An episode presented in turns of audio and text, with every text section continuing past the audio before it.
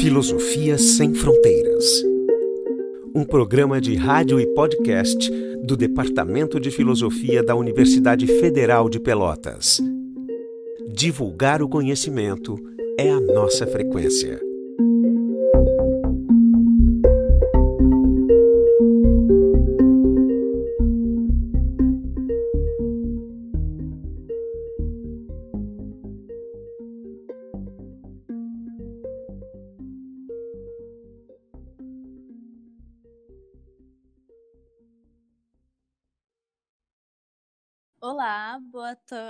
Tarde a todas e a todos que estão aqui presentes, né?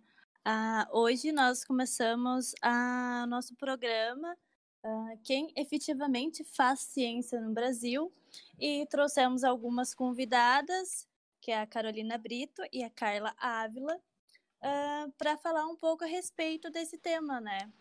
Uh, esse programa, o Filosofia Sem Fronteiras, ele é uma, um programa onde nos dá espaço para falar a respeito de assuntos que precisamos falar.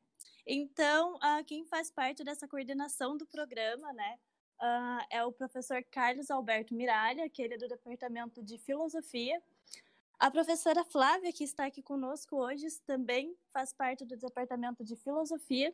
E o professor William Barros, que é diretor no Departamento de Instituto de Física e Matemática.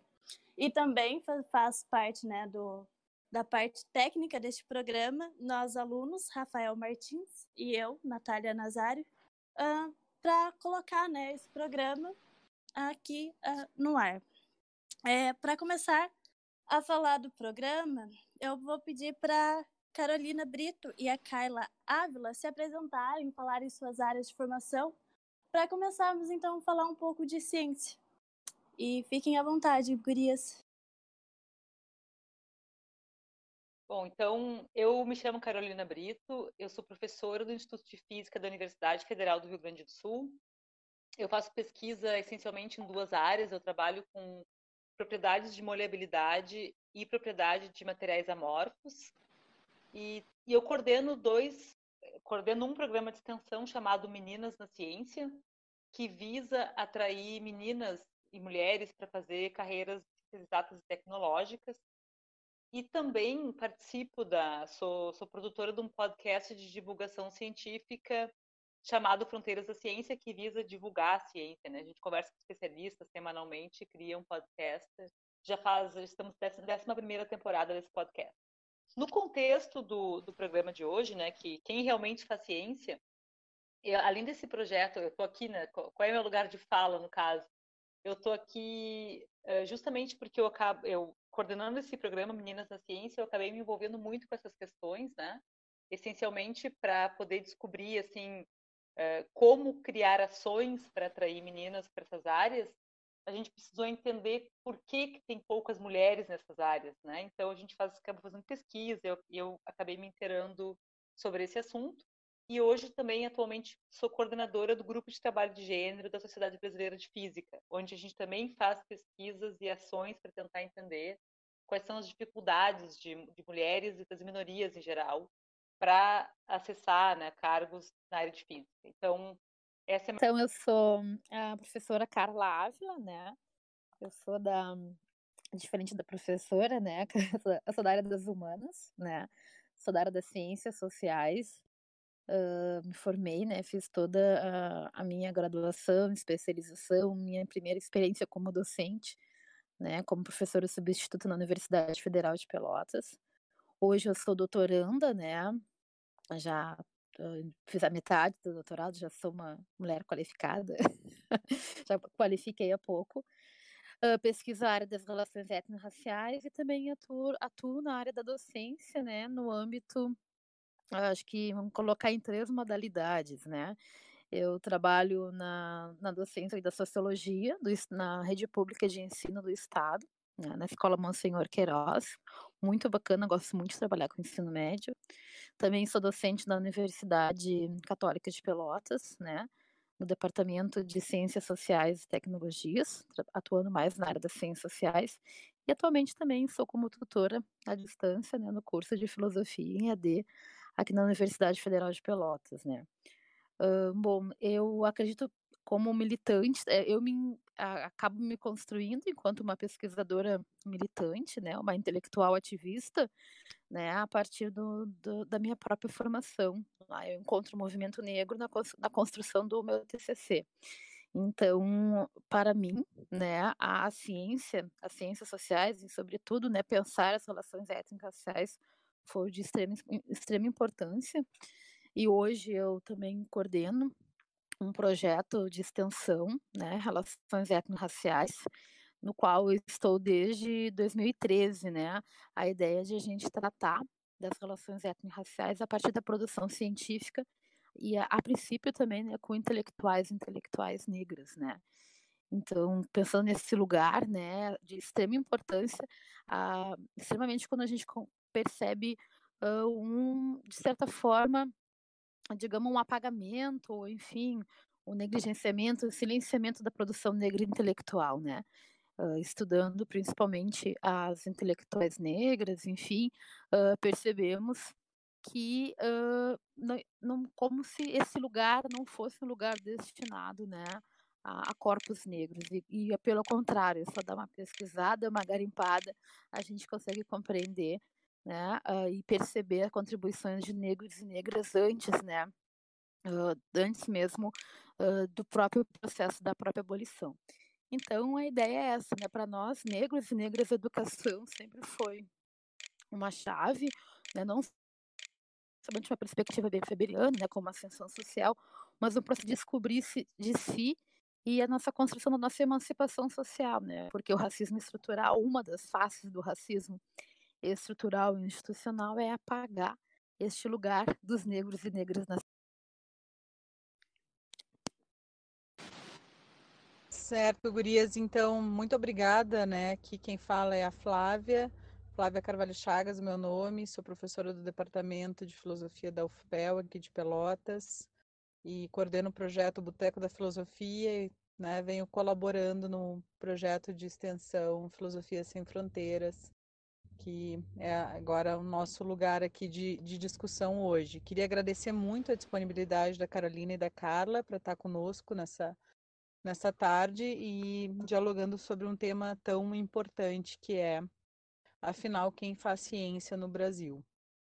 É interessante assim ver que vocês já a gente já colocou então, né, como início de debate, como início da discussão, a questão de dos, do, do, problema de vários problemas uh, que nós mulheres, né, e aí já colocando a fala da Carla, né, de que quem são as mulheres que né, chegam uh, aos uh, digamos, postos de poder, cargos de poder, dos vários problemas de exclusão que nós temos né, uh, na nossa sociedade.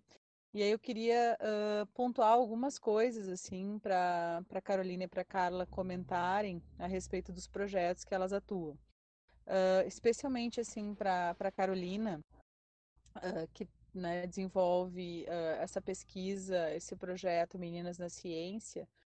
Uh, e vendo também os vídeos uh, no, no YouTube do, do projeto, do programa que vocês uh, desenvolvem, Carolina, eu estava vendo, assim, me chamou bastante atenção, assim, de que, bom, na área das exatas, né, se vê se vê em poucas mulheres, e é interessante, eu fiquei pensando, bom, na área das, das humanas também, na área da filosofia, por exemplo, é uma área extremamente uh, dominada, né, quase por homens. Então, a questão de né, da, da dificuldade das mulheres de, de, digamos, de estar nos espaços, por exemplo, das exatas ou das ciências duras, como a gente chama, não é algo específico dessas áreas, mas também a gente pode perceber em outras áreas, né? Não sei se tu chegaste a fazer algum tipo de mapeamento assim, em relação a, a vocês, né, do grupo de pesquisa, do projeto, chegaram a perceber também que não é só, claro que eu acho que é mais forte ainda, né, maior o número de homens nessas áreas, mas acho que não, não é apenas né, nessas áreas. Mas uma coisa assim que mais me chamou a atenção também é que vocês disseram, bom, a questão da equidade, né, ela já é algo dado, já é fato. A questão da equidade é que deveria haver, porém não há.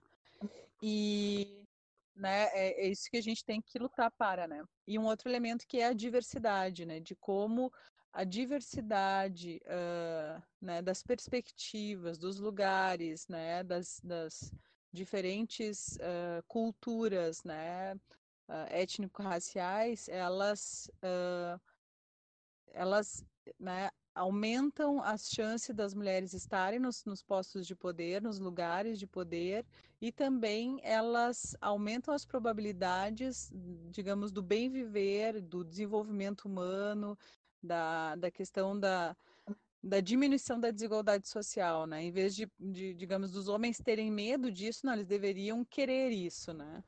Então, queria pontuar essa, essa questão. E para Carla, especificamente, assim, né? Uh, se nos grupos de pesquisa que tu participa, Carla, se vocês, né, e para as duas também, né, essas questões, uh, que essa questão, né, de como, uh, se a gente olha para os espaços acadêmicos, a gente vê um grande número de, de, não um grande número de professoras, né, nas universidades, por exemplo, nos espaços onde se faz ciência, mas a gente vê esse aumento, né, nas, últimos, nas últimas décadas, a gente percebe que não tem né, muitas mulheres negras uh, ocupando esses espaços, né?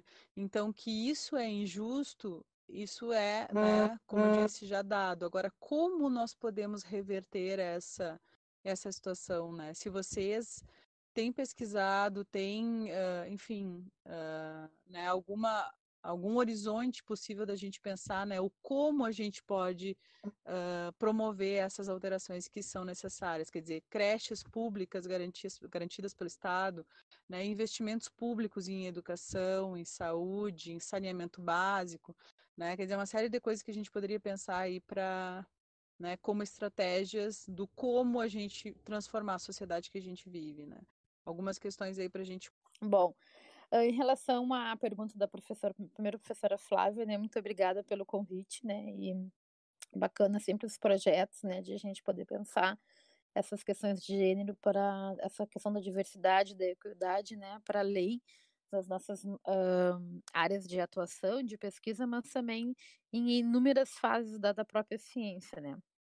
Bom, o nosso projeto de extensão, né, Uh, nós, uh, enfim, nós estudamos uh, a partir também com intelectuais e intelectuais negras, né? nós começamos desde 2013, então nós já estudamos o texto da o que é lugar de fala. A ideia de sempre assim é possibilitar. a gente tem dois objetivos, né? Nós temos um foco no estudante trabalhador, né?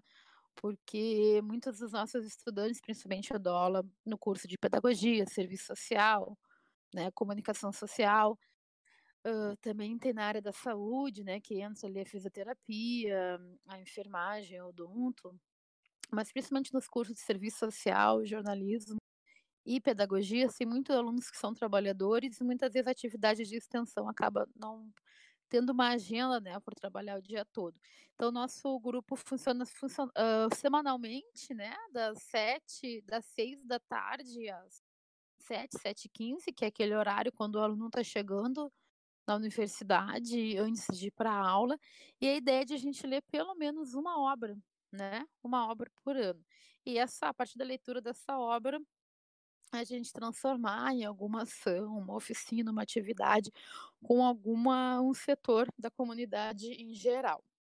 Uh, então, a gente uh, percebe sim que pós a lei 2000, uh, principalmente sim pós a lei 2000, a lei 10.639 de 2013, né, que é uma política de ação, de 2013, desculpa, que é uma política de ação afirmativa, né, que tem a obrigatoriedade do ensino do negro, da cultura afro-brasileira. A partir dessa, dessa lei, uh, tem uma maior visibilidade, né, pra, pra, para a produção intelectual, né, e científica de, de negros e negras. Então a ideia que a gente tem é isso, né? Demonstrar. E aí, desde 2017, nós começamos com uma temática a pedido dos próprios alunos, né? Que é a questão do racismo e saúde, racismo e saúde mental. Né? Alguns alunos da psicologia e algumas alunas do serviço social. E aí a gente consegue, né? Aí a gente teve uh, uh, uh, pesquisando, conhecemos a obra de Virginia Bicudo, né? Hoje nós estamos com leituras de Neuza Santos, que são autoras que têm essa relação, né, do racismo uma perspectiva estrutural e com uma subjetividade essa construção deste lugar, né? Destes lugares e como a Patrícia Hill Collins fala, nós estudamos um pouco dela em 2012, né? A Patrícia Hill Collins fala das margens de controle, né? Desses lugares socialmente destinados a homens e mulheres. Então, a, a ideia é que mesmo com essa como, né, um pouco da pergunta da professora Flávia, né, como efetivar esses espaços. Tem uma, um exemplo muito bacana dos alunos né, da URGS que fizeram no curso de História, né? Os alunos lá, os coletivos de alunos negros e negras, né, se organizaram, foram até o conselho universitário e eles uh, solicit, uh, solicitaram que o professor, né, na área de história, que ministrasse as disciplinas de África e cultura afro-brasileira fossem exclusivamente professores negros, né, que tivesse uma cota, né, e, esse, e nesse, né, nesse, nesse edital fosse destinado a professores negros. Então, muito interessante, né, porque uh, tem algo, né, ah, nós temos aqui na Universidade Federal, temos a Mária Amara, ela estuda isso, né? Como que nos editais, muitas vezes, o racismo institucional acaba barrando até o ingresso de professores negros nas universidades públicas, né? Certamente o sistema de cotas, o, o, o, todo o programa de ações afirmativas, né? Junto com a questão das cotas para servidores, junto com as cotas uh, para alunos na graduação, na pós-graduação. E a Lei 10.639, elas nos dão uma garantia, né, um barco legal e até uma produção mais vasta, com alguns uh, fomenta, uh, até alguns, né, alguns patrocínios, né, de alguns projetos para alavancar, né, essas uh, atuação de negros e negras nesse, nesse espaço. A Flávia colocou ali diversas questões, né, várias questões relevantes. Eu vou começar pela, pela pergunta, pelo comentário dela de que Uh, as ciências sociais também trazem o problema da falta de mulheres, né? E certamente o que nós observamos é que tem muitas semelhanças entre as áreas, mas também algumas diferenças. Então, o que, que a gente observa, né? O Brasil hoje, se a gente olha os formandos no Brasil em termos de sexo, o que a gente observa é que há mais mulheres uh, formadas do que homens, tá? Então, 60% das pessoas formadas no Brasil já são mulheres. O problema é que há uma segregação por áreas. Então, por exemplo, nas ciências sociais, que vou, aqui eu estou incluindo eh, também as áreas, as áreas, sociais, direito, educação e ciências sociais também, 61% das pessoas formadas no Brasil são formadas nessas áreas, e a maioria são mulheres. Nas biológicas, também são mulheres. Aqui eu estou incluindo a área da saúde em geral, a, inclusive agricultura e veterinária. Tá? Então, a maioria das formandas são mulheres. Nas exatas é diferente. Nas exatas, a maioria dos formandos são homens. Tá? Então, nas exatas, o problema que a gente enxerga maior com relação à presença de mulheres é que já no início da carreira nós somos a minoria, nós somos um terço apenas das formandas. Então, essa é uma diferença. A grande semelhança entre as áreas é o que a gente chama de efeito tesoura, que significa dizer que, à medida em que a carreira avança, as mulheres perdem espaço. Então, para vocês terem uma ideia, no caso da física, na física, as meninas são, uh, de, entre as, as uh, na graduação, as meninas são em torno de 30% a 35% das bolsistas de iniciação científica ou do PIBID, né? então, mais, mais ou menos um terço. No entanto, quando eu olho na Academia Brasileira de Ciências, a topo de carreira, as mulheres são 4%. Então, esse efeito que faz com que as mulheres percam gradativamente né, a, a, o espaço, isso é um efeito universal, acontece em todas as áreas. Né? Não é só, uma, não é só uma, um, uma característica das exatas, acontece na filosofia, acontece na medicina, acontece em qualquer área que a gente tem a medida. E não é só um efeito no Brasil, é um efeito que acontece também em todas as partes do mundo. Né? Então, assim, a questão da, da, da semelhança principal é essa. Se a gente não encontra em cargos de poder, não há mulheres, né? Há muito poucas mulheres. Aí eu vou, eu, vou, eu também quero comentar uma, uma questão que claramente a, a professora Carla tem mais, uh, provavelmente tem bem mais dados que eu e conhece muito mais que eu, mas as questões raciais, étnico-raciais são, são ainda mais impressionantes nas áreas das ciências, né?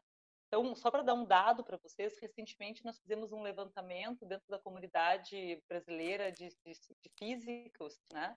E o que a gente encontra é que a física é essencialmente feita por pessoas brancas, heterossexuais, homens, e tem também um recorte de geografia, né? São pessoas que estão concentradas no sudeste brasileiro. Então, assim, a, a física em particular, mas isso é, é verdade em várias ciências, mas eu estou falando da física que eu tenho medida recente, a física é totalmente não diversa. E se eu for olhar, por exemplo, a questão, a questão dos negros na física, não só eles são poucos no total, como a proporção deles também cai ao longo da carreira. Então nós medimos, por exemplo, que tem muito mais, tem mais negros formados em física do que doutores em física. Então aquela questão que eu estava comentando do efeito tesoura, também é verdade nas questões raciais. Né? Então, assim, a, a, há uma segregação, existe falta de diversidade realmente na questão de gênero e na questão étnico-racial. Urias, muito, muito obrigada pelas, uh, pelas intervenções, a professora Carolina e a professora Carla.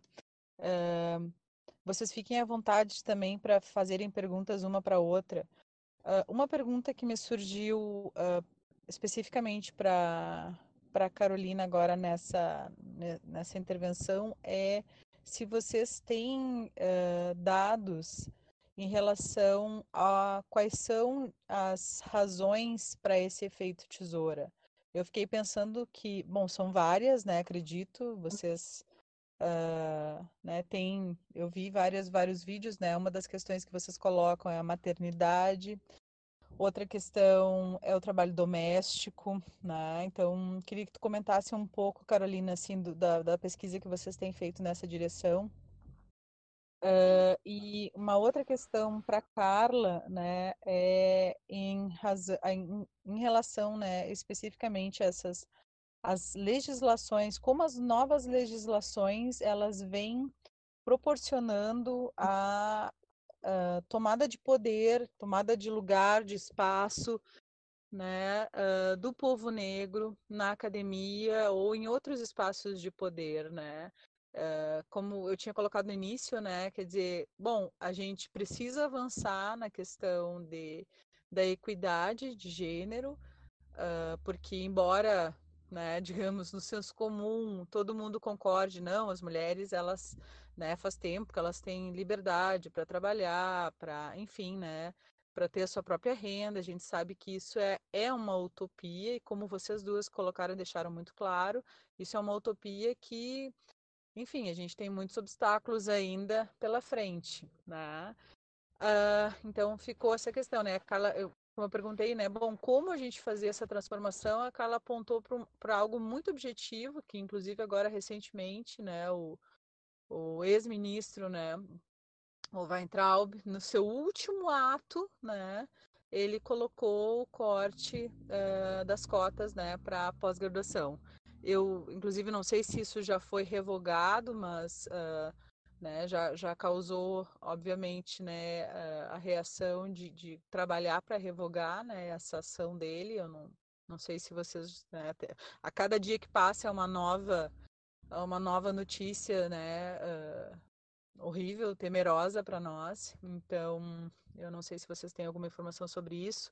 Mas uma outra questão, assim, só para a gente trazer, né, queria. Uh, saiu agora, agora nesses minutos, a nova nomeação uh, do novo ministro da Educação, que, que é negro, né? Então, uh, e outra questão, né, em relação também às mulheres, né, uh, era uma questão que eu estava pensando, né, no debate de hoje, quer dizer, uh, as mulheres em postos de poder, elas são uma garantia suficiente para que a gente avance uh, nas nossa, na nossa transformação da nossa sociedade, mulheres em cargos de poder ou mulheres negras, né? Uh, eu me lembro agora de uma frase de uma pensadora africana né, que estava no Mundo de Mulheres, na UFSC, no último Mundo de Mulheres, que ela dizia, né? Quando as mulheres negras se movem, a sociedade inteira se move, né? Se transforma. Então, agora quando eu falei, né, bom, é um homem negro, então, enfim, queria trazer um pouco esse debate, se uh, as questões da, em relação às questões identitárias, né? É, isso me deixa assim, me causa muito, uh, como é que eu vou dizer assim, uh, reflexão, né, sobre isso, porque se a gente pensa, bom, uma Margaret Thatcher, por exemplo, né, ela, em vez de trazer novas condições para a transformação necessária que a gente precisa, ela atrapalhou, né? Então, quer dizer, mulheres que pensam como a Margaret Thatcher é melhor que né, não ocupassem cargos de poder. Então, eu queria trazer essa questão para vocês, assim, né, para a gente pensar, assim, que, que, queria ouvir de vocês o que, que vocês pensam a respeito disso, né? Pensando naquela questão que várias filósofas trazem, né? Entre elas a, a Angela Davis, né? A, a Fraser também, né? Na, na, nas contradições entre uh, políticas de redistribuição e políticas de reconhecimento, né? que eu acho que é um tema bem complexo assim. Bem, novamente tem várias questões aí. Carla, te dou a palavra, talvez tu possa começar e eu vou, eu anotei algumas coisas para comentar depois. Tá, então tá bem, gente. Assim, ó, eu nem sabia, Flávia. Primeiro, a lei, né, a última questão foi revogada, né? Então permanece, não, não foi anulada a decisão do, do ex-ministro da Educação, né? E então a, ainda está revigorando, né, a política de cotas. Eu não conhecia aí sobre a questão do, do novo ministro da Educação, né, ser um homem negro. É muito interessante a gente poder analisar como que essa a ideologia do governo, né, do desgoverno, se a gente for politicamente falando, né, mas do governo Bolsonaro ele utiliza algumas figuras negras, né? Bem aquilo que o racismo estrutural traz, né? Eu não conhecia essa pessoa, né? Esse novo ministro, né? O professor Carlos Alberto Deco, Decotelli da Silva, aqui diz, né? Que ele, enfim, tem um currículo bem interessante, né? Ele é bacharel em ciências econômicas, mestre pela Fundação Getúlio Vargas, né? Doutor pela Universidade de Rosário na Argentina e pós-doutor pela Universidade Wuppertal na Alemanha. Uh, mas enfim, eu acho que uh, essas questões, assim, né, uh, para a gente poder pensar, é bem complicado, assim, né? só aquilo mesmo como a Flávia coloca no início, assim, no final da fala dela, né? Uh, com a questão do Barack Obama, assim, bom, super a favor do presidente negro, mas uh, dentro do uh, dentro de um processo de uma ideologia neoliberal que cada vez produz mais desigualdades, né? Então acredito que o movimento negro aí vem totalmente ao contrário, né? Acho que quem viu o Roda Viva com o professor Silvio Almeida, qual a relação dessa pessoa com o movimento social negro, né? Bom, se está junto com o Jair Bolsonaro, né, junto com a ideologia uh, do neofascismo, dessa uh, ultradireita, então a gente sabe, a, a, princípio, não sei como é que ele vai se posicionar em relação a isso, né? Uh, então é preciso muitas vezes tu ter algumas figuras, né? Todo, todo o sistema de opressão e acredito que aqui a gente pode passar pela questão das mulheres, né? Então, a, a, muitas vezes as cotas partidárias dos, dos partidos, né, para dizer que tem, mas não alguém que vai realmente falar dessa estrutura, dessa estrutura machista, dessa estrutura que se institucionaliza, como os dados que a professora Carolina nos traz, né? E, e isso é, é, é, algo muito preocupante, né? Porque isso acaba naturalizando algumas questões. Uh, a própria Angela Davis, né, a, a, em todos seu, os seus escritos, no próprio Malcolm X, fala que não é não basta só a dimensão de trabalhar essas categorias de formas separadas, né? E então falar de, uma, de um debate identitário, ele tem que estar associado, né, às dimensões, às outras estruturas de formação da sociedade. E a gente pode ver o conceito que a Carolyn Krishnal traz, que é o conceito de interseccionalidade que nos auxilia a compreender isso, né? Então, reconhecer essas dimensões, né, nos auxilia. Por que, que eu vejo agora, né? Nós estamos, eu acredito que na, na dialética para a gente uh, compreender as, essas relações da nossa existência, né? Então, ao mesmo tempo que nós avançamos muito com as leis, como foi a pergunta da Flávia, né? E é interessante a gente poder pensar aquilo que o Silvio Almeida colocou no Roda Viva também, e que não é só ele que fala, todos nós, que quem estuda as relações heterorraciais percebe isso, o forte papel do movimento social negro, né, para pensar essas políticas de ações afirmativas. E a gente cria quase que uma espiral né, algo que acontece, essa denúncia né, desse movimento social negro, muitos negros militantes são negros intelectualizados em várias instâncias, e aquilo que a professora Carolina traz assim, é esmagadora para nós negros, né? nós chegamos até determinadas uh, setor da, da, da escala de poder, e depois vai se afunilando muito, né? E muitas vezes aí tem uma relação de gênero e alguns homens conseguem e quando tu consegue esse poder, muitas vezes também esse livro que a gente está lendo, Tornar-se Negro, da Neuza Santos, que tu necessita se de uh, apagar alguns sinais da cultura de, de negritude. Então, estou bem ansiosa para ler, para pesquisar sobre esse novo ministro da Educação, mas acredito que ele uh, deve ter esse discurso, não, não vou, né, vou, vou, vou. mas geralmente uh, os negros que estão junto com o neofascismo, com, desculpa, com a, a ultradireita, e próprio neofascismo, né, que é, parece algo incoerente, mas tem, né, que estão junto com, esse, com essa ideologia da ultra, da extrema-direita, dessa nova direita, eles são negros que negam todo o contexto sócio-histórico e o racismo estrutural, né? Eles pautam toda uma perspectiva neoliberal e como se a grande responsabilidade por sua ascensão ou não ascensão social seria sua prática individual. Isso é interessante da gente poder pensar, mas são discussões, né, que não estão muitas vezes em todas as rodas de conversa da própria sociedade.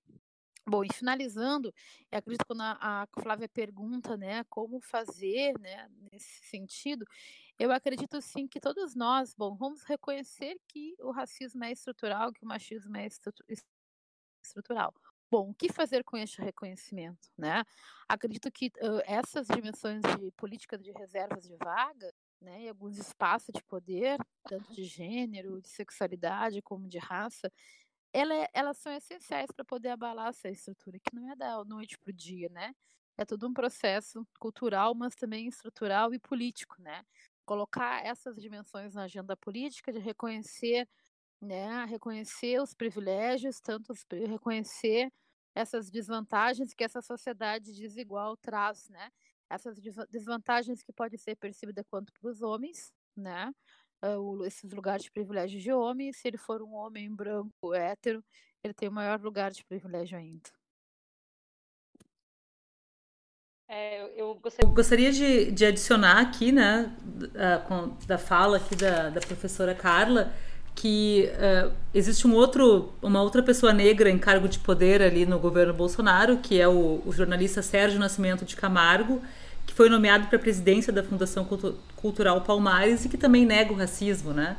Então, assim, a pergunta da, da Flávia era: basta ser negro ter car cargos de poder? A resposta é não assim como a, a ministra Damares não faz nenhum grande serviço né, para a questão do feminismo, ao contrário, ela, ela faz questão de, de, de, exaltar algum tipo, alguns tipos de mitos, né, que são assim bastante alucinantes de ver e é e chega a ser talvez até mais triste de ver uma mulher fazendo assim incentivando esse tipo de debate, como sei lá no começo da quando que ela assumiu, ela dizia homens vestem azul, mulheres vestem rosa. Claro que isso é um simbolismo, mas é um simbolismo muito importante.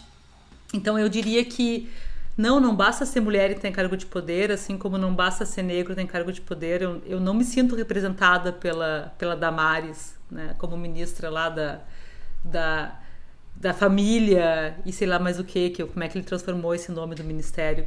Eu acho muito triste tudo isso, né, de ter, de ter essas pessoas sendo basicamente usadas, na verdade, para uh, eh, justificar as ações. Ou seja, ah, eu coloquei uma mulher ali no, no ministério é, e tá bom, né? Quer dizer, já lavo minhas mãos. Eu não sou machista, eu não sou racista porque eu coloquei dois negros em cargos de poder, eu não sou machista porque eu coloquei uma mulher em. Quer dizer, é uma completa, é assim, é uma maneira totalmente é, estratégica de agir que realmente eu não compro. Então, é, eu não acho que, que, que, seja, que seja suficiente. Inclusive, eu observo um erro assim também de outros, de outros níveis, mas, por exemplo, quando uh, são convidadas mulheres que, que são, são cientistas para falar sobre mulheres na ciência. Isso também é, uma, é, um, é, um, é um tipo de. de, de tu, a gente observa claramente que a pessoa não está acostumada com os dados, não conhece o assunto. Então, assim, eu costumo dizer, não basta ser mulher e fazer ciência para falar sobre mulheres na ciência. Né? Então, essas questões assim de ser mulher e ser negro e estar tá em algumas posições realmente eu acho que não que não é suficiente. Agora, uh, deixa eu só comentar uma, uma, umas perguntas que tu fizeste, Flávia, no começo da tua pergunta, que é sobre as razões do efeito tesoura, né? E eu penso que nesse caso tem muita intersecção entre as questões de gênero e as questões raciais, porque alguns mecanismos são muito comuns às duas coisas. E o que existem, claro que isso é um problema multifatorial, né? tem várias razões para isto. E eu gosto de salientar algumas delas, assim, e a, talvez a principal, o principal problema nessas questões de, de uh, das mulheres e pessoas negras perderem espaço no, de poder ao longo do tempo, tem muito a ver com o que a gente chama de, é, de preconceito implícito. Porque é muito difícil hoje, tu até encontra pessoas que são abertamente racistas ou abertamente sexistas, enfim, tu, a gente encontra de tudo, né? Ainda mais no Brasil, no mundo de hoje polarizado. Mas o que é muito mais comum é a pessoa dizer: não, eu não sou racista, não, eu não sou homofóbico, não, eu não sou machista. Mas no fundo, a pessoa é formada nessa, nessa, nessa sociedade e todos nós somos um pouco racistas, somos nós um pouco. Um pouco é, gordofóbicos, todos nós temos um pouco desses preconceitos. E isso a gente consegue medir estatisticamente. Eu acho que esse é um mecanismo muito importante para tirar, varrer as pessoas, né, da, dos cargos de poder. Então, eu vou dar um exemplo de um artigo que foi submetido, foi publicado na revista PNAS, de alto índice de impacto, né, em 2012, já é um pouco antigo esse artigo, onde eles enviam 127 currículos idênticos para uma vaga de chefe de laboratório e a única diferença do currículo é o nome do candidato. Metade tem o nome de Jennifer, metade tem o nome de John. E eles pedem que os avaliadores deem notas a esses candidatos. E ao final da, da, dessa, dessa avaliação, o que os autores percebem é que o John foi melhor classificado que a Jennifer em todos os aspectos. E foi melhor classificado que a Jennifer, inclusive para ganhar mais salário que a Jennifer. Né? Então, assim, baseado no mesmo currículo. E aqui eu não estou dizendo que os avaliadores sejam pessoas malvadas, que, que fizeram de maneira, assim, proposital para prejudicar a mulher Jennifer. Não, eles são realmente, são pessoas que nasceram nessa cultura e, e quando olham o nome de uma pessoa, John, no currículo, já assumem uma predisposição para melhor avaliar o currículo do John do que da Jennifer. E esse é um exemplo entre muitos trabalhos que a gente tem na questão racial também acontece muito isso. Então, assim, eu penso que esse mecanismo que, que a gente eh, que, que nós temos, né, que é esse preconceito implícito, é um dos principais mecanismos para varrer para fora da sociedade pessoas negras, mulheres, enfim, todo mundo, né, todas essas, minorias políticas. E, e o que é importante disso aí é que a gente consegue lutar contra esse, esse preconceito implícito. Tem um artigo mais recente, que saiu na, acho que foi na revista Science, onde eles fazem o seguinte trabalho: eles querem medir, eles pegam 30, 40 é, comissões de área na França, são comissões que, equivalente ao nosso CNPq aqui, são comissões que devem avaliar se os pesquisadores devem ou não subir de nível. E eles medem no começo do projeto, que são dois anos de avaliação, dois anos da mesma comissão, eles fazem uma medida para verificar o preconceito implícito dessas pessoas isso é muito fácil de fazer, a gente tem ferramentas para isso, até se o ouvinte, a ouvinte quiserem medir o seu nível de preconceito implícito, Tem um site na, em Harvard que, que faz isso por várias questões, inclusive de gênero. E eles fizeram, mediram as questões do preconceito implícito nessas comissões com relação a gênero. E eles avaliaram que todas as comissões tinham um nível elevado de preconceito implícito. No entanto, nas comissões onde as pessoas reconheciam que a diversidade é importante, reconheciam que o preconceito é um problema, eles avaliaram, mediram estatisticamente que houve menos privilégio uh, de homens nessas comissões. Ou seja, o fato das pessoas reconhecerem que tem esse tipo de, de preconceito, reconhecerem que diversidade importa, faz com que elas atuem de maneira menos enviesada. Então essa é a minha esperança, assim. Eu acho que uma importante maneira da gente mudar esse quadro é realmente tornar esse problema no âmbito da racionalidade, que as pessoas reconheçam que, que são preconceituosas, que tem isso em algum nível e tentem lutar de maneira racional contra esse preconceito. Acho que isso é, uma, é muito importante. É, a questão é que existe então esse preconceito implícito, né, que, que é realmente um problema grave. Mas o que eu, o que eu, a minha esperança é que estudos mais recentes mostram que tem como a gente lutar contra isso. Tá? E, e a questão é que é, se, um estudo publicado na revista Science com 40 comissões na França, comissões que deveriam avaliar os pesquisadores, eles fizeram o seguinte estudo, eles, eles mediram no começo, porque a comissão dura dois anos, o nível de preconceito implícito dessas pessoas e mediram que todo mundo tem um nível de preconceito implícito elevado. No entanto, nas comissões onde as pessoas valorizavam a, a, diversidade e reconheciam esse preconceito implícito, houve menos, digamos assim, valorização dos homens. Ou seja, as pessoas que se dão conta do problema e que se dão, sabem que a diversidade importa, elas, ao se dar conta de que existe um preconceito implícito que todo mundo tem um pouco desse preconceito, eles começam a, uh, eles sabem disso aí e ao momento em que tu passa do, do do inconsciente para o consciente, tu consegue trabalhar essas questões. Então, para mim, é um, é um, grande passo a gente fazer com que as pessoas reconheçam que são racistas, reconheçam que são machistas, reconheçam que são gordofóbicas e comece a trabalhar de maneira racional esse tipo de problema. Posso é. fazer um comentário claro, na fala claro, da. Claro que sim. Não, eu acho que é imprescindível essa tua a fala da professora e a apresentação dessa pesquisa, eu acho que a, a ciência, assim como foi a, a ciência no, no, no, início do século XIX, principalmente o início, eu acho que é importante a gente colocar, né, a origem das nossas ciências sociais, elas se deram a partir de teorias racialistas. Então, a ciência, ela, até 1948, ela respaldou a existência do racismo, mas hoje, acredito, né, que principalmente a partir dessas pesquisas, ela é uma grande aliada né, na luta contra o racismo, na luta contra o machismo, essas, essas questões apresentadas pela professora. Em 2013, só a, a, a título de curiosidade, a Fiocruz uh, lança uma pesquisa a respeito da saúde da população negra e onde ela demonstra, né, principalmente no, em São Paulo, uh, que, algum, que as mulheres negras recebem menos anestesia que as mulheres brancas na hora do parto. Eu lembro que quando saiu essa pesquisa, eu conversava com os meus alunos da enfermagem e tinha umas alunas que falavam assim, professora, me desculpa, que eu ministro Sociologia da Saúde, né, que é Fundamentos Biopsicossociais em Saúde 2. E as alunas diziam assim, professora, me desculpe, mas parece que a senhora está mentindo. Eu com a revista ali, parece que a senhora está inventando esses dados, né? O que, que é a fala dessa menina, dessa aluna branca, né, dizendo, né? É aquilo que a gente coloca sobre esse, o mito, principalmente sobre o mito da democracia racial, ou esse tipo ideal, né, que de essas ideologias que acabam estruturando, né, tanto a questão do patriarcado, da questão da heteronormatividade e do próprio racismo. E aqui na UFPEL, até eh, desafio vocês, até se vocês quiserem, eu posso ter o contato também.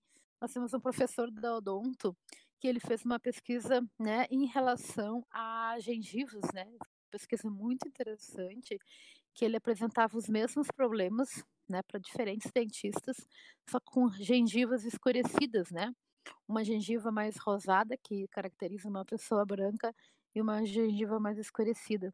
Muitas vezes, né, a mesma, e era da mesma pessoa, né? E eles forneciam dados como tipo questões hipotéticas, né?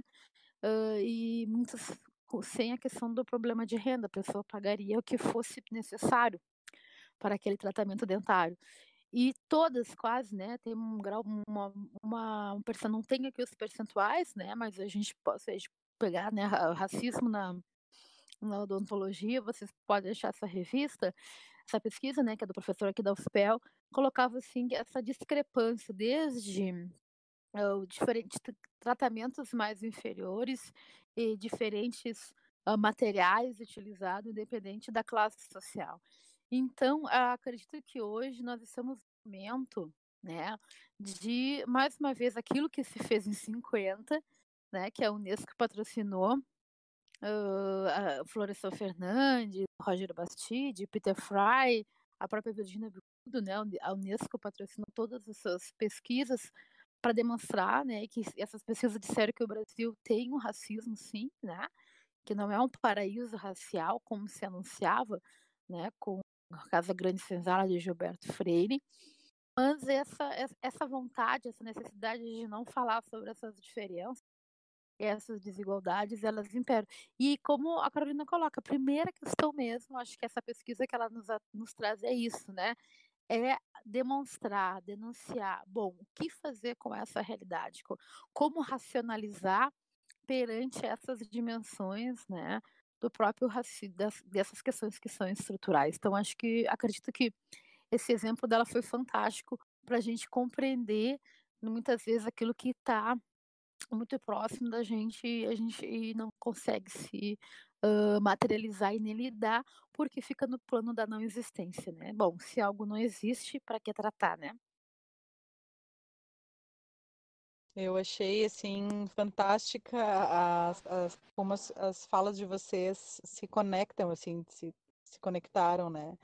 Uh, trazendo esse exemplo da, da Carolina, né, do preconceito implícito e de como questões, né, uh, quando a gente traz questões do inconsciente para o consciente, a gente tem mais chances de transformação, né, uh, da mentalidade, do modo de pensamento das pessoas né? E a questão que a Carla traz, né? Ela com uma revista científica com dados, uh, sendo uh, questionada por uma aluna branca em relação àqueles dados, né? E eu me lembrei da, daquele conceito, né? Que a gente tem visto muito, que é o negacionismo da ciência. As pessoas, elas, por mais dados, por mais ciência que a gente apresente, né, que os pesquisadores e as pesquisadoras apresentem, as pessoas não querem deixar de acreditar naqueles, né, naquelas crenças bizarras, assim, né, uh, enfim, aquele apego a, a, algo, né, que, daquilo que acreditam, né, quer dizer, que não é uma questão de, de, de, de, de ciência, de saber, que requer crenças, mas já é uma questão de fé, quase, né. Eu queria comentar... É, Flávia, só, deixa eu só falar isso. uma coisa sobre isso, justamente, é, é, é super curioso, assim. Nós estamos escutando bem agora? Sim, perfeito. A, a questão que é curiosa nisso aí é que muitas vezes, é mesmo colegas nossos, assim, tipo, colegas meus físicos, né, que, que se dizem Sim. que são cientistas, que fazem pesquisa, mas quando entra no âmbito, digamos, de mulheres na ciência, nesse debate, eles negam. Quer dizer, é uma postura altamente anticientífica. Por exemplo, ah, Carolina, tu sabe muito bem que no Brasil ser uma mulher é uma vantagem na ciência. Eu disse, olha, eu não sei muito bem, que os dados estão me mostrando é o contrário. Se tu, tu tá negando as estatísticas. Né? Então, as pessoas, mesmo aqueles que se dizem cientistas, eles, por, em função da sua ideologia, das suas crenças, enfim, conseguem ser completamente anticientíficos. Então, a partir daí que o resto da sociedade que não tem a formação científica negue os dados, daí a gente é, Aí é, é, ainda mais fácil, né? Porque não tem nem a, não tem o treino. Mesmo pessoas treinadas fazem isso. Então, como é que a gente vai querer? É, é mais difícil ainda convencer às vezes, né? Quando a pessoa Sim. não tem treino de que ela vai comprar aquela informação. Enfim, é realmente um problema.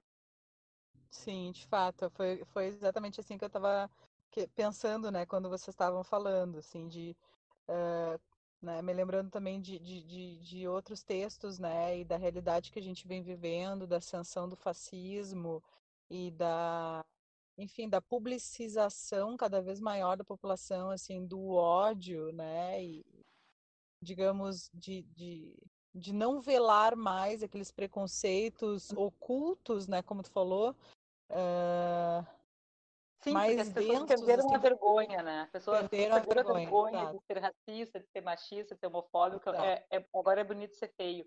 Mas um dado é. que eu acho bem, bem importante que nós, que a gente comente com relação a esse, a esse tipo de negacionismo científico, é que para mim é bastante chocante agora, por exemplo, na questão do Covid, né, de ter mais de mil mortes por dia no Brasil e das pessoas continuarem encontrando justificativas para negar isso me assusta muito, né? Porque se tu não consegue enxergar esse número que é tão real e é tão nos nossos olhos, como é que tu vai aceitar, por exemplo, mudança climática, que exige uma abstração maior?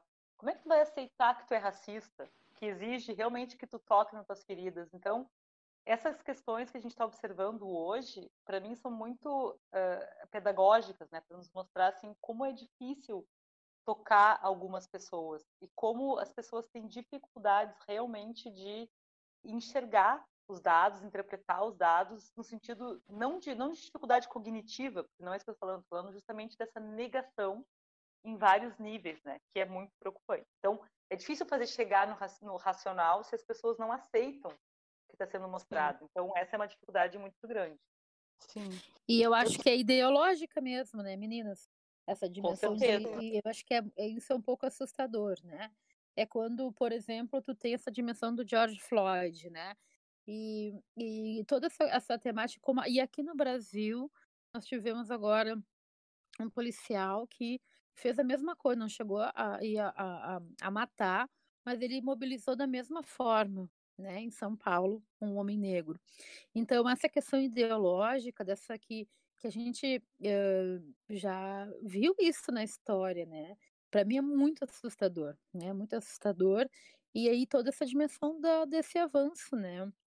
Uh, dessa uh, do, do, próprio neofascismo, dessa nova direita que tem como uma das, dessas questões, né? A negação da ciência.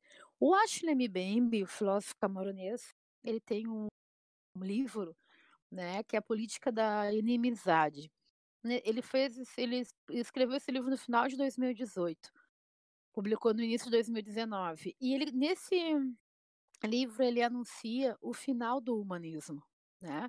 Ele anuncia a partir do, do, do próprio avanço do neoliberalismo, né? Onde os valores de, com a relação da humanidade, essa centralidade, nesse, mesmo esse homem eurocêntrico, né? E já essa era não nessa perspectiva, né, com o próprio avanço do neoliberalismo, já estaríamos com o fim disso. O que virá, né? Muito medo em relação a isso, né? Onde a, essa dimensão de vida, né, não, não, não vai ser um valor mais, né? Uh, a, ou quando se coloca nessa dimensão nas contas, vamos pensar aqui em Pelotas, né? O que justifica racionalmente um avanço da questão da pandemia, um, um pronunciamento oficial de uma chefe de Estado, da prefeita, dizer que vai esperar ter 30% das pessoas infectadas para fazer um lockdown. Então, esperar 30%, sabe? É, são racionalidades né, que fogem àquela dimensão né, que é a própria modernidade, esse tipo de modernidade, mesmo fazendo várias uh, várias, né, com várias críticas à forma, numa perspectiva eurocêntrica, mas mesmo assim, se tinha algumas bases ali, ela acaba não sendo mais válida, né? E então, como eu falei no início, uma minha fala, uma fala assim, a gente vive nessa dialética, então, ao mesmo tempo que nós temos alguns avanços, até para poder pensar na questão das mulheres trans, por exemplo, né? Se a gente vai trazer essa, essa perspectiva, né, já com um recorte de gênero, como a, a Carolina traz, já vai diminuir. Recorte de raça, né? E aí vamos passar da dimensão da, de, da questão trans, da questão da sexualidade, da questão, né, uh, da questão homossexual ou uh, da questão, né, como é que vai ser pensada isso, né, lésbica, bi, como é que é essa dimensão dentro deste processo? Então, acho que ao mesmo tempo nós temos avanços, mas ao mesmo tempo na contraponto, né, nessa antítese, assim, também tem esse outro lado, né, que é esse negacionismo e esse que eu coloco, eu acho que o Ashley me fala bem isso, né, o prenúncio de um fim de uma era, mas que, que vai vir mediante isso, né? Então a gente tem essas duas possibilidades para trabalhar. E aí eu, eu acredito na ciência, né? Acredito que ainda o esforço que a faz, né, a educação também com qualidade, com uma, uma, uma, forma né, de, de, de, de, de perceber essas outras ideologias e taxar, pô, isso é uma ideologia, uma ideologia que está. Eu trago para os meus alunos muito isso. Bom, esse, esse governo é totalmente ideológico, né? Ainda com poder na sala de aula, com meus quase 400 alunos de ensino médio, a gente tem essa dimensão. Por isso, eu gosto muito da educação básica. Acho que essa dimensão das jovens nas ciências, né? Nós fizemos um trabalho muito bacana, foi com robótica, né? Eu não falei para vocês no início, mas eu sou técnica em química, né? Antes de ir para ciências humanas, eu flertei muito com as ciências exatas, eu acho fantástico. E, cara, as coisas que nós fizemos com os alunos, assim, na, na ida nessas feiras de robótica, nessa tentativa, foi fantástico. E tu vê aqueles meninos lá que se não fosse na escola não teria oportunidade de ter o contato com esse tipo de conhecimento. E é transformador, assim, é, é e já incentiva a estudar para entrar no IFE, já no ensino médio já é para fazer um Enem, né? E como é uma rede assim, que vai uh, podendo tra tra uh, trazer alguns aspectos, né, de pincelar essa vontade de transformação né? Mesmo com várias coisas, sabendo que vai ser diferente, que vai ser mais difícil, mas que tem uma possibilidade, né? Possibilidade. E isso é muito bacana. Certo, ah, e eu senti isso quando eu vi o tá. Silvio Almeida, no, Silvio Almeida no Roda Viva. Parecia uma criança, né? Super uhum. feliz no espaço mesmo da grande mídia, assistindo o intelectual negro falando, né? ou quando a gente escuta a própria Angela Davis, né, isso, essa representatividade, ou o filme, né, Estrelas, até tinha trazido para a gente conversar. O que é o filme Estrelas Além do Tempo? Né? Descobri que tinha uma mulher negra por trás, né, do homem e a lua. Né, isso é muito gratificante. Certo.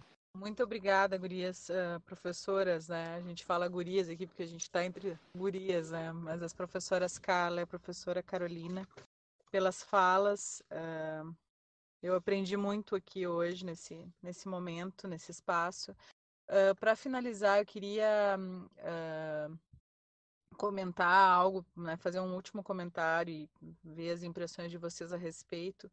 Uh, sobre a questão do papel da extensão, né? Trazer a questão que a Carla trouxe, né? Como uh, né, um caminho aí da gente pensar para a gente não desanimar e não né, sair dessa desse pessimismo, dessa dessa angústia, desse medo que a gente está vivendo, né? Que é bem complicado mesmo a gente pensar tudo que a gente está vivendo como como resistir a isso, né, que vocês colocaram, quer dizer, né, mesmo trazendo ciência, trazendo dados, a gente está aqui disputando que que ciência, que perspectiva científica, porque é isso que eles trazem, né, colegas aí de universidade dizendo não, essa ciência que vocês feministas, uh, mulheres, né, o, as, as, os mulherismos, né, uh, na ciência trazem vocês um bando de comunista, né, que querem, uh, né, que digamos que estão tomando as nossas universidades e estão trazendo sim uma perspectiva em relação à ciência, mas essa perspectiva científica ela não é boa, né? Então a gente está em disputa também em relação a que ciência pode uh, prometer um mundo melhor para todos nós, todas nós. E aí eu queria trazer então para fechar, vocês são professoras, educadoras, militantes. Uh, quais ferramentas vocês veem aí, uh, né, enquanto possíveis para a gente, né, uh, repensar a, né, o conceito de humanidade que vocês trazem, né, para além da família tradicional e de todos os binarismos aí que nos enclausuram, enquanto agentes sociais e particularmente assim em relação ao papel da extensão, né? Vocês trabalham com extensão, vocês trabalham com as comunidades, vocês trabalham com a questão de levar para fora, para a sociedade, o que é produzido dentro da academia, dentro dos laboratórios, né? Dos, dos das bibliotecas né, acadêmicas. Então eu queria uh, né, finalizar nossa entrevista, esse né, rico e momento, né, de, de formação aqui, uh, ouvindo um pouco vocês sobre como vocês veem isso, a importância, né, da, da extensão universitária, dialogando com as pesquisas que vocês fazem. Bom, então eu queria, eu vou, eu vou fechar aqui a minha fala, então, talvez com uma perspectiva mais otimista, né? Eu faço bastante extensão, como eu comentei no começo, eu coordeno o Meninas da Ciência, trabalho com Fronteiras da Ciência. A extensão é aquele braço da universidade, aquele pilar que é obrigatório pela Constituição, que, é, que a universidade conversa com a comunidade e traz da comunidade também o, o conhecimento deles para dentro da universidade. E, e é uma. E assim, primeiro que é um trabalho muito gratificante. Só para vocês terem uma ideia, eu trabalho com essa questão de tentar atrair mulheres para essas áreas, mas no fim das contas a gente se dá conta de que uh, o Brasil é tão cheio de. de, de um, bom, depois vocês cortam essa parte porque é um baita de um mas de diferenças sociais tão gigantes, né, que eu me lembro faz uns, uns, três anos a gente tinha um grupo de 40 meninas que foi à universidade, conheceu a universidade, e das 40 meninas de uma escola que ficava a dois quilômetros do campus do Vale, ali do campus onde eu, trabalho, nenhuma conhecia alguém que conhecia alguém que para a universidade. Então aí tu te dá conta de que o problema é muito mais embaixo, né? O problema não é só gênero, o problema no Brasil tem muito problema social, e então a extensão nos permite ver esse mundo, né? Interagir com esse mundo e é, é muito legal.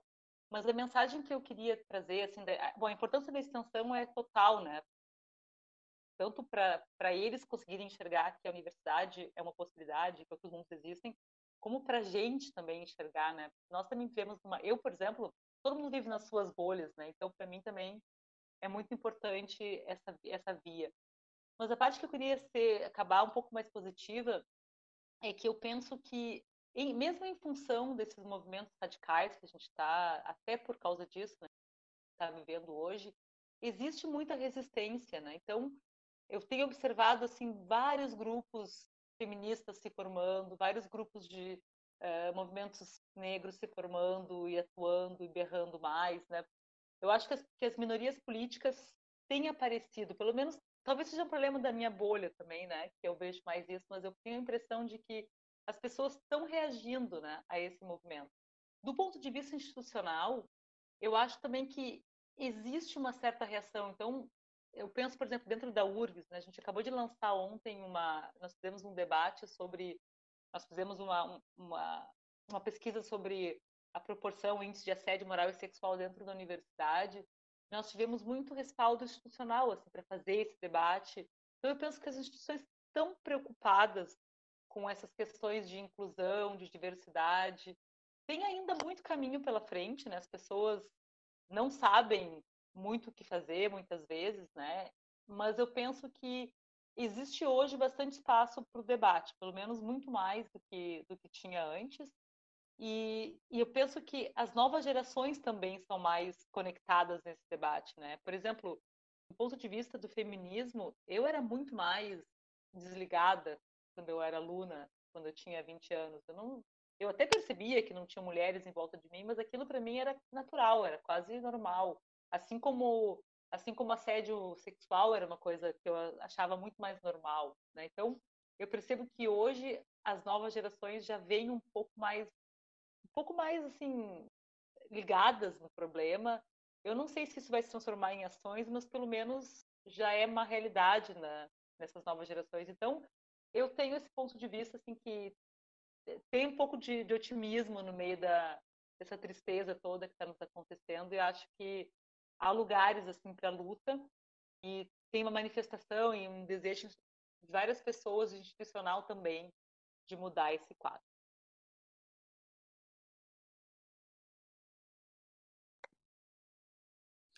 Bom, uh, também vou, já finalizando a minha fala, concordo com a professora Carolina, né, em relação da extensão. Eu, quando aluna, também fui extensionista bastante tempo, né, também trabalhei no laboratório LEPAR, no laboratório de antropologia pós-formada também, e, e hoje, quanto professora, eu atuo nessa área dentro da universidade, né, na universidade comunitária, né, uma universidade pública, mas a gente consegue, dentro desse tripé, ela para mim é um é assim, é bem como a gente fala, né? É o tripé daquela dimensão mesmo que em alguns momentos é deixada, né, a pesquisa colocado, né, em primeiro lugar, né, o ensino em segundo, a extensão em terceiro, acho que não tem nada a ver isso. Elas têm a, a uma, né, esse conhecimento ou essa vivência universitária, sempre digo para os estudantes, tento vivenciar a universidade para além da sala de aula, e esse, e esse retorno, né? O nosso projeto, né, dentro da Universidade Católica, da, a gente consegue ser um nicho pequeno, mas é um nicho ali onde a gente uh, consegue compartilhar uh, não só. Nós temos muitos alunos da Universidade Federal também, né, que participam conosco, uh, junto com o movimento social negro, algumas escolas também, que é um espaço bem, bem é essa ideia, né, de a gente compartilhar a, essa construção de conhecimento. Nós trabalhamos numa linha bem de uh, leitura e produção, né, e reprodução de, de, de, desses uh, desses intelectuais, intelectuais negros, negros e negras, né, no sentido de repensar, esse é um produto diferenciado, né, como nós temos a nossa universidade ali, a área o grande forte é a área da saúde, né? Nós não vamos ter massagem, nós não vamos ter atendimento odontológico, né? Mas a nossa área é de reflexão. Nós fizemos um, ano passado um projeto muito bacana e muito desafiador, né? Que foi com idosos, né? No, no grupo de idosos no Instituto de Menores, né? E foi muito desafiador trabalhar racismo e questão geracional, né? E, e como uh, em rodas de conversa, né? Uh, tentar verificar e identificar uh, essa, essa, essa ponta de iceberg que é o racismo, né? E ver pessoas assim no final nos agradecendo né? Assistimos uma senhora e uma senhorinha de 88 anos que ela falou: Eu pensei que eu não ia aprender mais, mas uh, nesse mês nós fizemos um curso, né? Nesse curso eu aprendi. Né, que eu posso estar sendo racista sem saber. Isso é muito gratificante, né? E, e, e eu concordo isso. Acho que a extensão ela é esse espaço que a gente tem de o sistema não é um, né? As, as lutas sociais, como eu falei, eu acredito muito na perspectiva dialética, né? Então, ao mesmo tempo que a gente está produzindo várias, estão se produzindo várias opressões, muitas reações em relação a isso, aos coletivos, eu sou encantada com os coletivos, inúmeros coletivos de estudantes negros, de mulheres, né, enfim, das, das minorias que são maiorias, né, não só dentro das universidades, porque, né, a gente tem todo um, um programa que a universidade mudou, né, gente, a gente tem 50% dessa universidade obrigatoriamente com alunos de escola pública, né? E vocês podem perceber que isso muda a forma também, da, nos desafia a forma de produção de conhecimento. Então, levar mulheres para dentro da universidade, para cargos de chefia, uh, configurar pessoas de periferia e configurar pessoas negras é uma forma de questionar isso que a Flávia coloca, né? Um conhecimento, uma ciência que está em disputa. E eu só tenho a agradecer esse espaço, a gente poder dialogar, o aprendizado, escutar, conhecer e escutar a Carolina, a Carolina né? E a gente é isso, é, é e também educar, sempre para mim, educar é um ato político, né? É um ato político. Se a gente realmente quer uma educação que uh, auxilia, a, a, que, que, nos transforma e também as pessoas transformam e transformam a sociedade, a gente precisa passar por esses de reflexão e de desconstrução. Então, muito obrigada pela oportunidade de troca, né, de vocês nessa tarde, né, dessa quinta-feira.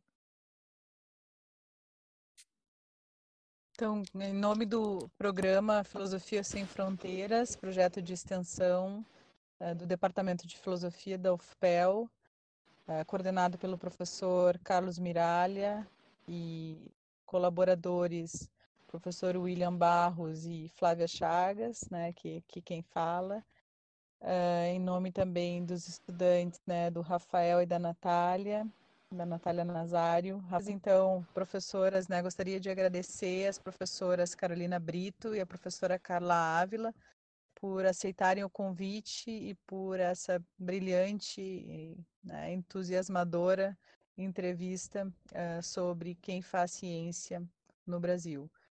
Então, em nome do, do, da equipe do projeto, a gente agradece muito né, a participação de vocês e seguimos. Até a próxima entrevista.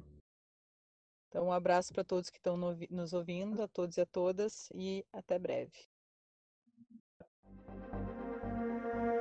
Este foi mais um Filosofia Sem Fronteiras, um programa de rádio e podcast do Departamento de Filosofia da Universidade Federal de Pelotas.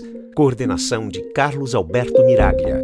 Apresentação: Carlos Alberto Miraglia, Flávia Carvalho Chagas, Natália Nazário, Rafael Martins e William Silva Barros. Música Ricardo Severo.